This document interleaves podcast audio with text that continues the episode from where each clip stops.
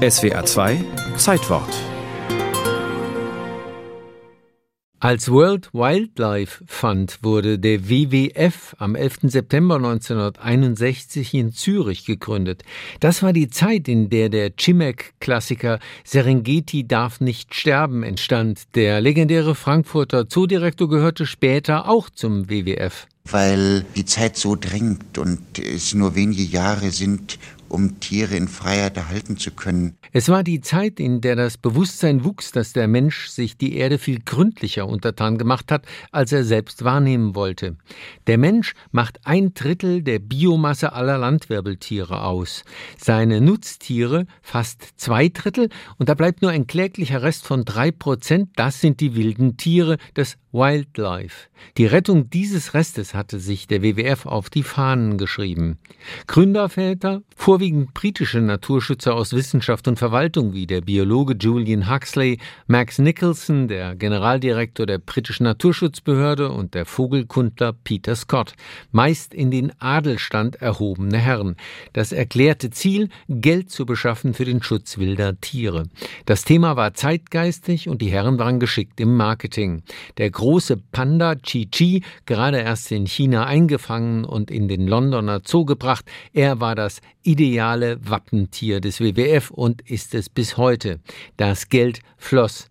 Bis heute rund 12 Milliarden Dollar. Damit konnten und können viele Schutzprojekte finanziert werden. Tiger, Pandas, Elefanten.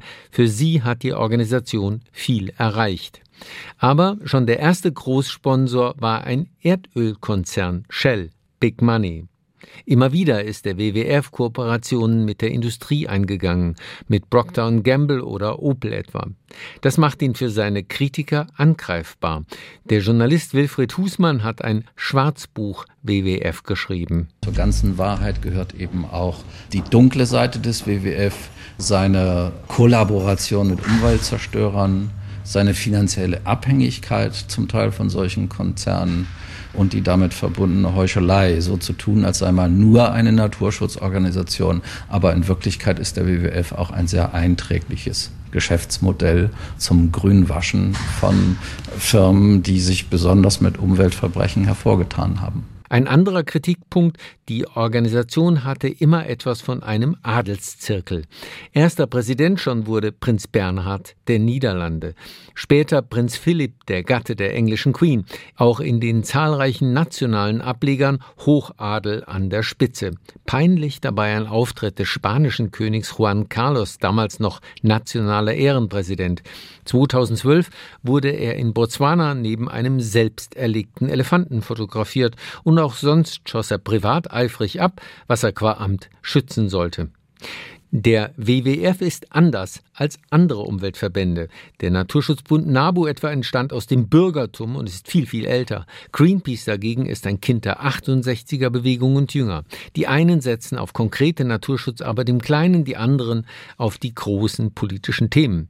Der WWF beschafft Geld und versucht, Märkte zu organisieren, etwa für nachhaltige Produkte aus Holz oder nachhaltigen Fischfang. Wie gut auch immer das im Einzelnen gelingen mag. Aber auch der WWF wandelt sich. Längst steht die Abkürzung für Worldwide Fund for Nature.